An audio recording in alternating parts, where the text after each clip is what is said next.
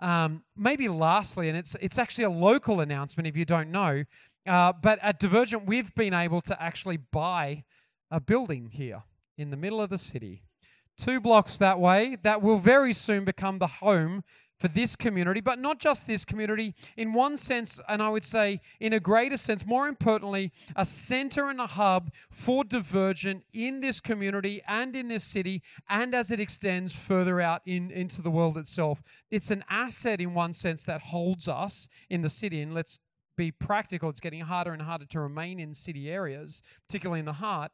Uh, but it's a real privilege uh, for us as a community to have the support of the wider divergent community to make that happen. What I would say, and I want to, what I want to encourage each one of us is, uh, I want to see us, and we've been talking to the other divergent communities. Port Macquarie is getting involved, and the guys down in Victoria and in Brisbane and in Izmir. Is we want to raise an additional, it's a fair bit in one sense, but not a lot compared to, is we want to raise an additional fifty grand to actually do the renovations. And Izmir and by the way, the average wage in Izmir, actually compared to Canberra, is like a tenth of Canberra, but is already committing at least a thousand Australian dollars to that as a seed thing to go, hey, we're here for you as well. Uh, like we are. Like this is not. Do you know the reason missions exists? It's not because there's unreached. It's because there's no reaches. Now, what I mean by that is the reason we sometimes have to cross cultural and national and borders is because there's no one to reach the neighbor over there. We know that there's unreached in your neighborhood. We know there's unreached in your workplace. But unlike Australia, many other countries have no one in their workplace to speak the gospel. So I want you to hear our heart in saying this. We have got your back as well. Ange and I uh, uh, gifting that as well. And we're, we're asking our community to give toward that, even out of what very little they have. And can I encourage you? We're going to push this a little bit in the next month or two. We want to make actually this venue not just a positive in the sense of a community oriented environment, but we actually want to make it revenue positive. Meaning that it's a venue that actually covers its own costs in the very least. Because I, if you don't know me, I'm not a big fan of buildings or assets that are just there for a Sunday. What a waste of money, in my opinion. Feel free to have a different opinion. We can have a talk.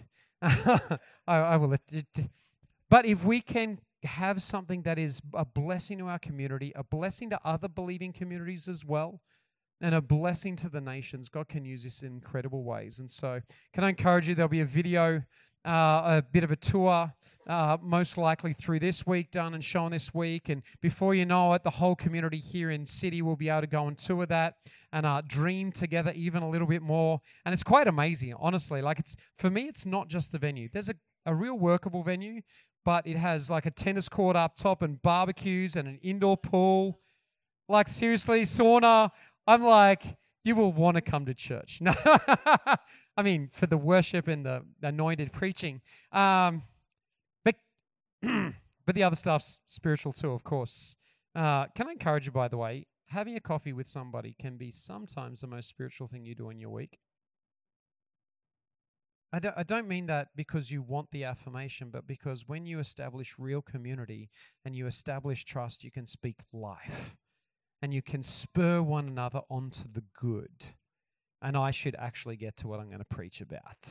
But how good is it? I'm really excited for this. We've always been committed to the city, and I mean the inner city, and uh, we are not going anywhere. Many years ago, I walked down the stairs of my family's home. We'd moved only two weeks before, and a young girl walked in the door, and I was like, You might have heard this before. Mm-mm, they make them good down here. I married her, by the way, just in case it gets too weird too quickly. But it shows you, like, literally, I had moved from a town where everyone went onto stations. I lived in Fitzroy Crossing, and but that boy looked across the room, and I don't know whether she looked back, but we've had this moment in many circumstances. The girl looks back and looks at the guy looking at her, and is like, if he's a five, he's creepy. If he's a six, let's talk about it. I'm joking. Come on, some of you know it's true. They get to know each other. They start to talk. And have you noticed people start to dream? They naturally start to dream about what life might look like together, where they might go, what they might do, what they might build, who they might have in terms of children, even maybe what their children might look like. My father would always tell me if you want to see what your future looks like, look at their mother, given I'm a man. And it really actually made me quite scared because I think my father aged quite quickly and her mother did not. So I was like, oh dear God, I'm going to be like 40 and look 60 and she's still going to look 30. Sort of works for me though. Possibly at some point he gets, as would tradition often have it, on one knee and asks for her hand. Soon enough, she's walking down the aisle.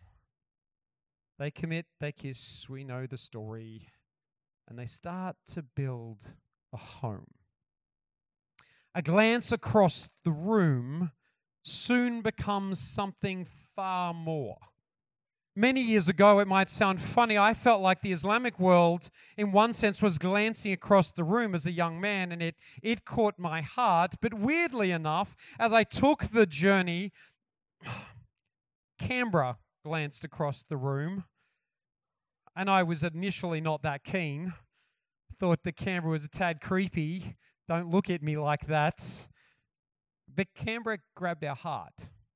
It grabbed my heart. It grabbed Angie's to the point of even saying we were in Turkey and often an opportunity when I was 23 to move to Turkey and I had to look some people in the eye and go, we're going to Canberra.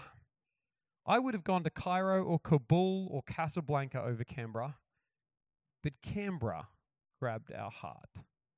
And soon enough, a moment, a fleeting moment, became dreams, which became a commitment, which became the desire to build a home. A home that we initially called Life City a dream that was never about music and lights and a screen and preachers. It was more about building a place where people would know and discover Christ, a place which would be comfortable enough that you would find healing and uncomfortable enough that you would know that you should be sent beyond it. See, the church has got this tension because if it's only a hospital, you're going to get sick again sometimes we have that. We get we come in to get healed and then we hang around and we catch something else. But the point of the church is that we get find comfort in Christ and then he makes us uncomfortable enough to send us beyond where we are. From day 1 we've always been about creating home. See, home is about who we are, less than where we are it's about who we are as defined by our Father in heaven. In 1 Corinthians 3, chapter 9, and you can, if you want to anchor in the text, you can stay there predominantly.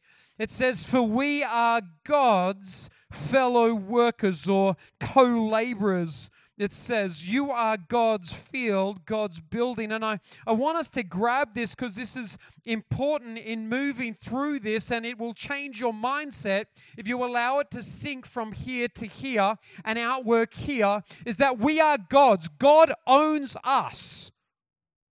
We are His. He is Lord. We are not. And I am convinced, by the way, that all too many Christians, including myself, often live on the side of Jesus as our Savior, but never having a revelation and understanding is Jesus as my Lord. And I've said this before, but Jesus will take you out of the pit as the Savior, but as the Lord, He might command you to get back in another one. I, I constantly hear, and if you ever uh, visit us in Izmir, you will find the vast majority of it actually quite beautiful. People like, why would you move here? And there's a lot of natural good reasons, by the way. But we didn't leave Canberra because we hated it. Canberra, maybe you don't know, is the sunniest city in Australia. It's not the warmest, but it is the sunniest. You can check, fact check me if you really want. But we are God's. All too often, I don't know if you've ever read the text of Scripture and you hear Jesus say something and you're like, yeah, I don't think so. And Western culture right now will tell you that your opinion is entirely valid. And Jesus is like, yeah, no, I don't think so. Like, I want to hear you where you're at. But in actual fact, I want you to move you from where you're at. Because where you are is in the darkness, and where I want you is in the light. Where you are is in, is in death, and I want to bring you into life. Where you are is in hopeless acceptance, in a sense, of self, and He wants you to bring you into hopeful denial of self. Which might sound like a funny thing, but there's something really freeing when you stop being so self centered and depart from that place and put your eyes on the author and the finisher of our faith. See, we are God's. Now, I don't mean that little g in some weird ass way. I mean, He owns us. We are God's field. We are God's house. Everything of me in my flesh, and hear this, sends me to hell. There's nothing about me that me that sends me to heaven. So anything about me actually sends me to a relationship that's distant from God. People are like, "Does this send you to hell?" I'm like, "Yes." Does this send you to hell? Yes. Everything about you does not send you to heaven. Everything. I know, pretty shocking, isn't it, for the moment? But here's the beautiful thing if I'm born again, not I become good again, then when he births me into himself in that sense, I come into his family, into his home, into his life, then I find a security that is not affected by my own failure. Sometimes I fail and it hurts me in the heart, but I'm still a son. I, I have four amazing children, and sometimes I fail them as a natural father. Sometimes my children fail me. But at no point does it change the status of my love for them. We, we are God's field. This is the home that He owns. This is not about God blessing us, but about us stepping into what God is blessing.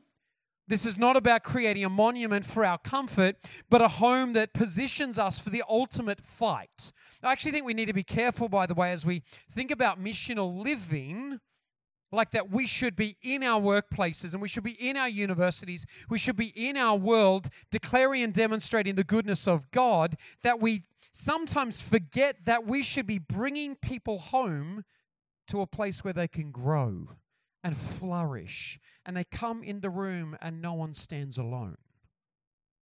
They come in the room, and this is not a social club, but this is a sacrificial army that's willing to lay down their lives for one another. Because, can I tell you, social clubs make friends, sacrifice makes family. And I, you, do you know how you know? Because every mother knows this. This child did not just happen by ease. But I've seen the look on a mother's face after the pain and the travail of labor, and then seen the overwhelming depth of love in that moment as they go, Whoa. See, we need to start to realize that that the road of discipleship is not about self acceptance. I was walking down uh, the street just the other day, and uh, actually, Aisha on the front row here pointed it out that one of the, the community groups, and I come from a background, by the way, working in social, uh, social services and social welfare. That's my uh, original sort of background. But one of the community uh, groups, their slogan was this This is all about you. This is all about you always. It's all about you always, apparently. Now, I want you to catch this because there's a superficial affirmation. See, God does love you. See, God loves you so much that He made Himself nothing, Philippians 2 says. But this is not about you ever. I've always said if you read the purpose driven life book and if you read the first page, it says on the first page, this is not about you. If you can rip that page out, don't bother with the rest of the book. You don't really need it. If you get that if this is not about me, my life will be revolutionized. There's a freedom in not being self centered and having my world revolve around me. There's a freedom to be found when I launch into Christ. And this is why I love the phrasing. If you ever want to dig into some really it's cultural anthropology in one sense, but uh, it's used in scripture all the time about corporate election and corporate identity coming into Christ. I've said this before nine times in 14 verses in Ephesians 1. It talks about coming into Christ. I become enveloped in who He is. And so, generally speaking, it's more appropriate to say when I come in a place of salvation, I'm coming into Christ, not that Christ is coming into my heart. Now, that imagery, by the way, is used in Scripture, but more often than not, we become enveloped in who He is, and that means everything of my past is gone, and everything of who He is has come. This is not about me. Psalm 127, verse 1 says, Unless the Lord builds the house, its builders labor in vain. Unless the Lord watches over the city, the watchmen stand guard in vain. Is this about building God's dream or mine? In vain you rise early and stay up late, toiling for food to eat, for he grants sleep to those he loves. Some people are like, Oh, he doesn't love me by the sounds. We can get back to that some other time. Sons are a heritage from the Lord, it says. Uh, in Psalm 127 children are a reward from him. For like arrows in the hand of a warrior are sons born in one's youth. Blessed is the man whose quiver is full of them. They will not be put to shame when they contend with their enemies in the gate. There is something beautiful when you realize that this is not about you. That I don't want to step on too many toes, but let's give it a go. I fly out tomorrow quite early. If you are all about destiny, then it's a sign of immaturity. Destiny says, But what about me? It isn't fair. Ange can speak. I mean, maturity is more concerned about legacy, about what comes through you, about who goes beyond you. It celebrates in the victories that another person has because of your sacrifice. I, I there, there's a there's a power to be found in that because all of a sudden someone else's victories actually make you go, that is what this is about. Contending in the gate, I was going to actually, I should have done it. I, I have this picture of uh, myself and Jolie. We are playing against this team, Fethiye Falcons. If you don't know, I actually coach and play rugby league in Turkey. Uh, it's a painful reality. I've broken my ribs four times, 17 broken bones, I think dislocated my shoulder, broken my scapula, messed up. But one of my one there's this photo and it's Joel and I in the midst of this tackle. It's on our if you ever want to find it, you can go to Izmir Rugby. It's league, not union, but um, which by the way I love. We can have a talk about it if you follow union another time. Um, Jesus had 12 disciples, not 14, but any union people. Just in case you're wondering, and there's this picture, and it's Joel and I in the one tackle. And there's this, honestly, there's this look of, I want to kill this dude on both our faces. Like, I mean, we're standing over him, and I'm like, that moment, contending together. And it might sound funny. For me, it's like this moment because that's what I want for my biological children in the kingdom as well, where you're like, the violent take the kingdom by force. There's a, there's a desire that says, I want to get into Christ. I want to get away. And I, I won't preach it tonight. I was so close to preaching the text uh, from Matthew 7. Uh, Matthew 7?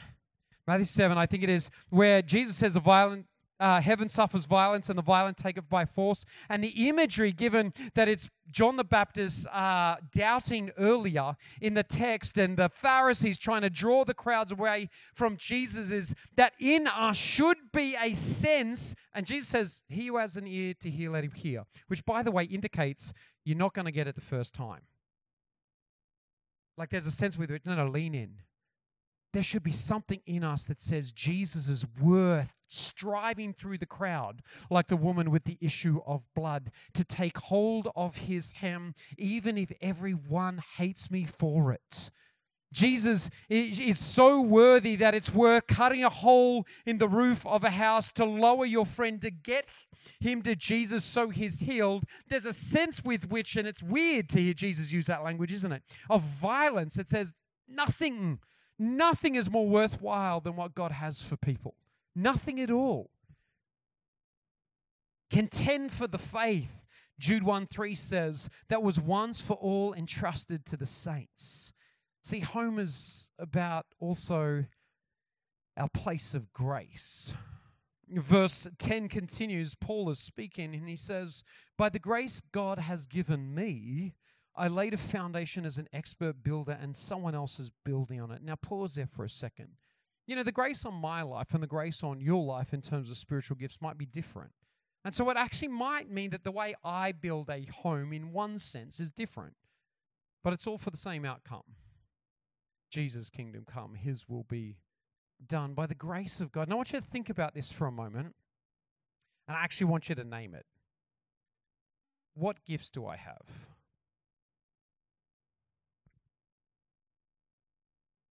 And how am I using it to build His place? See, sometimes in Christian circles, we have like this false humility. I think it's a bit Aussie, eh, like depending on your background, your ethnic background in Australia. It, it's quite diverse, of course. But in my background, the goal is to pretend you're not good at anything in the world. Like, I mean, that's, I don't know, it's white, blue collar, country, convict background stuff where people are like, How are you? Yeah, fine. Like, don't ever get too excited unless your football team wins. Um, and then for some reason, the rules are all broken. Have you noticed that? People are like, no, I encourage people. Can I encourage you with worship, for instance? I know you're going to have to break out of your cultural norms, get physical, raise those hands, bend those knees. And people are like, nah, no, no, I just it's just not my culture. I guarantee I'd take you to the football, and for some reason your culture changes at the football. Your personality all of a sudden changes, and you you hear previously polite individuals sit there and scream at the referee as if the referee is the most corrupt individual on the face of the planet, and the dude who just scored that try deserves to go straight to hell. Maybe it's just me, is it? I maybe I just change. But my point is, in there somewhere, is that there is a grace on you when we're called to build with it. But it's not a grace building our own thing because it goes on and says, But each one should be careful how he builds, for no one can lay any foundation other than the one already laid, which is Jesus Christ. And I, oh, I do want us to hear if we ever depart from preaching Jesus Christ as Lord, as dying and rising again for our sins, then we have lost the plot. No other message, social, political, philosophical, has any value in comparison to the elevation, the recognition of Jesus as Lord. When you get that in its place, everything else does start to make sense. I actually think if you do understand Jesus is Lord and that He died and He, he rose again, that He's made a spectacle of death itself, I do actually think you can work in your workplace with far more effectiveness. I do think that you can walk into your university and people ridicule you and it falls off you because who cares what the world thinks when you know what the Lord thinks? You know, I know Jesus is not affected by the world's opinion of him because he has the Father's favor. Though everyone else wants to kill him and is like, not my will, but yours. And I'm not saying clearly, as we most of us would know, Gethsemane was a stressful moment, but it always comes back to the same reality. His Lord. But what is the grace on you? What is the grace on this house? Because we are called more than me is called. I, I like speaking, if you haven't noticed. I, I struggle with it in any context. Uh, if you don't know, my father actually stuttered so badly that when my auntie met him, my dad's an Aussie, my auntie, who's a Kiwi, thought he was Russian. That's how bad his speech impediment was. I mean, it was so that. And then this guy comes up to him about three months later. He has such a difficult speech impediment at the time and prophesies over him that he's going to be a preacher and a teacher. In the natural, the dumbest thing anyone could say haven't you built them up so they can be disappointed? No, no, no. I've sown the word of God in their life. My father did, in actual fact, become exactly that a preacher and a teacher. He was actually quite nervous when I was about to be born, however, because this was a generational matter. Every single firstborn male in my family for five generations has stuttered. My father uh, actually prayed and fasted for nearly six weeks straight. My father, to this day, nearly every year fasts for full four weeks, no food, zip, nada, nothing. To this day, he sometimes jokes that he fasted too hard because. Because not only do I not stutter, I speak far too much. And then I met a, actually a, a woman who they were like, "Uh, we never thought we'd, you would ever meet someone who can speak like you. Then they met Ange. Um, maybe her parents were fasting as well. Like, but seriously, I, I'm so grateful, by the way, in, for generations of faith. My parents were the first that came to Christ. And maybe you're the first to come to Christ in your family. Guess what? Don't let you be the last birth generations. This is a grace matter. This is about building something bigger than you. It's not about becoming the guy or the girl at the front. I, I do love to preach, I love to bring the word, but I'll do it with just as much passion over a coffee. When we went to Turkey, I was warned, and it was helpful, that people who have been senior pastors generally suck at being in unreached environments where you don't get a pulpit and a stage. I was warned. I mean, because you have position and you have authority and you have a stack of crates to put your uh, your stuff on. I love these crates, by the way. I was so glad you brought them back out, Ryan. I think the last time I was here, like you had like a pretty pulpit. Exactly. Th- These just feel anointed. Like I don't really believe. Well, why not? But it was a wake up call and a reminder that if you're passionate, you'll be passionate about opening the word with anybody. If you're called by God, it doesn't matter whether you pray for a thousand or you pray for one in your workplace. It will give you the depth of satisfaction that know, knows that you can be part of changing generations through the life of an individual. Every one matters because not only do they matter, but they can change generations to come. When my father came to Christ, little did anyone know that he would have sons and daughters who would have sons and daughters that would nearly all follow Christ with all their life. A guy that was probably very deeply rejected found his acceptance in Christ.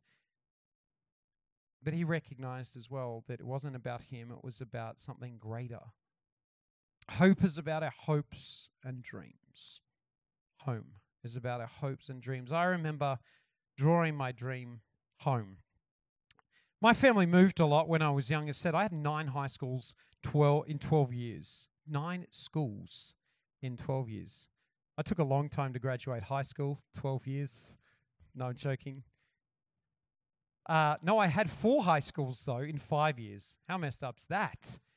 Actually, I loved it. It's because I could invent myself every like year or so. Like, let's be honest, when you're 13, you're like, yeah, now how do I shake this? I'm going to have to move because everyone remembers the other me.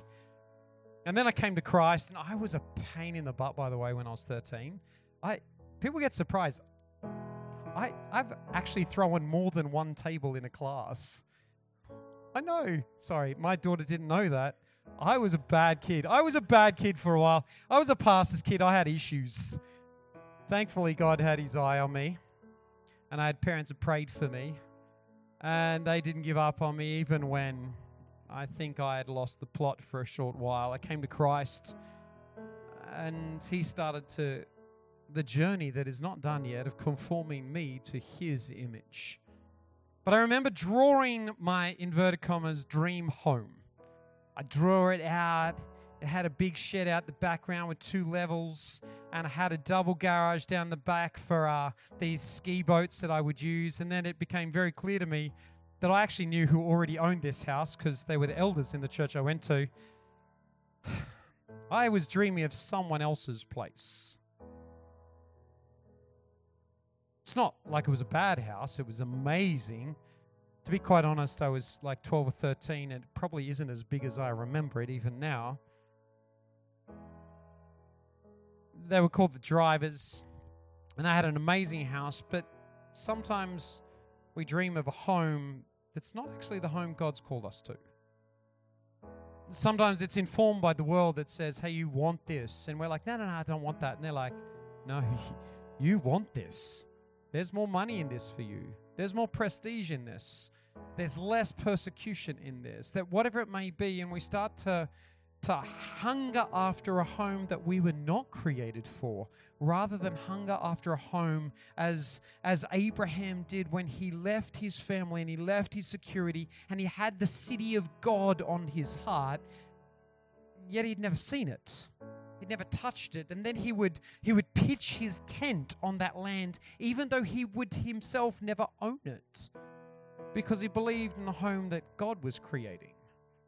See, that's what we're about creating a moment that tastes like heaven, a community of every nation, tribe, and tongue. Every nation, tribe, and tongue. One of the greatest affronts, and can I encourage us, we should, we should fight it with every fiber of our soul, is when the world wants us to buy into its vision of home. When we should look around and see the diversity and see the difference and see the gifts see the see the desires on people's hearts and go guess what? God has called you for this. There's eternity in your heart. Now build eternity in this moment. God is not building us for where we are but building us for where he is taking us 1 Corinthians 3:12 continues and says if any man builds on this foundation being Jesus using gold, silver, costly stones, wood, hay or straw his work will be shown for what it is because the day will bring it to light. It will be revealed with fire and the fire will test the quality of each man's word. Recently I've noticed maybe I feel like one of those like missionaries that come back from overseas and all of a sudden they're grumpy and it's not true. I was grumpy before. I've noticed this phrase like recently this is my forever home. Like, this is my first home, not my forever home. And I'm like, that's a weird phrase. And then it actually, have you ever had moments where it's something starts to bother you, but you can't put your finger on it? You're like, why do I not like this phrase? And if you know me, I can think around one idea for weeks on end.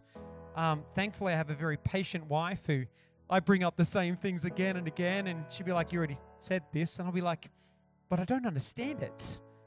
And it started to bug me because I realized it was another vision of creating forever here according to the desires of men, of women, of material capacity. And there's nothing wrong with buying a home. I own a home in Turkey. I don't live in it, it helps us live there. But the forever home that the world wants to sell you is selling you short relative to eternity. Buying a home here and thinking that's your dream is like grabbing monopoly money and thinking you can pay for a house down in Kingston. They will laugh at you, and they should. I mean, sometimes we have forgotten that the world we live in, relative to the world that is coming, and yes, it's been birthed now. Yes, it's seen now in Christ. Yes, it's it's coming, and we have these moments, and we see it in healing, we see it in restoration, we see it in salvation, and then we sort of you get confused. You know when you're like, "This is heaven," like this sense of kingdom, and then you're like, "Oh, it's gone again," and you feel the frustration. You should feel it. You should feel it because one time you pray for a person, they get healed, and you're like, His kingdom come. And you pray another time, and they die. And you're like, and He's like, Don't worry. The kingdom has come. The kingdom is coming. And don't you worry. The kingdom is guaranteed. It's, it's going to come. He has a, he has a home for us, and it's about birthing eternity now. See, we build it in expectation, anticipation, and hope that what we build will last for eternity. And at some time, this building will be gone, and it doesn't matter. The building we're about to build, will, uh, to buy, will also be gone. And in light of eternity, it also doesn't matter. But some people are going to get saved, and others are going to be healed. Some people are going to be freed from addiction. Others are going to discover life in Christ and life in the Spirit, and it will last into eternity. And the tool that you might have been part of will be the seed for something eternal. This is why this matters. This, by the way, is why I want to take my finance in Turkey as well and go, I believe in what God is doing in, in Canberra. Not because I believe in buildings, I just, they annoy me sometimes, but because I believe in what God wants to do in people. See, many years ago, our dream started like this. I wrote this in, in 2006. It said, this is a long time ago now. I start to feel old. 2006, some of you like, I was two. surely not possible. Some of you are like, no, I was like 12. You're the old people, don't worry. Imagine a Christian community that reaches beyond itself, reaching out in contextually and spiritually dynamic ways.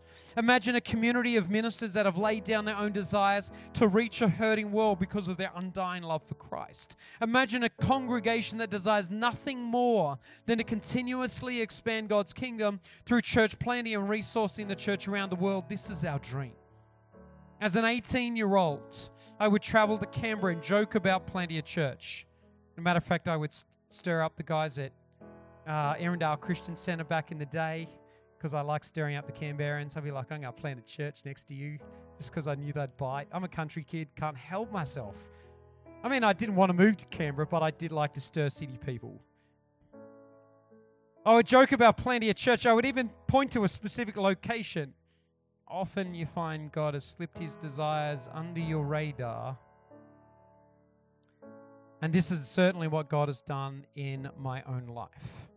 Our desire is not to see simply a church planted, rather, it's to see a seed planted that will continue to be transplanted across the world in the form of new, dynamic, spiritually powerful churches. Life City Church, as it was called in that moment, is simply the first seed planted in the specific vision. And it too is simply a seed planted out of the hearts of our home church, which was in Cooma at the time, to be the manifestation of the evidence of God's love to this hurting world. The slogan of Life City Church. We don't use it as a slogan anymore, but the heart is still there.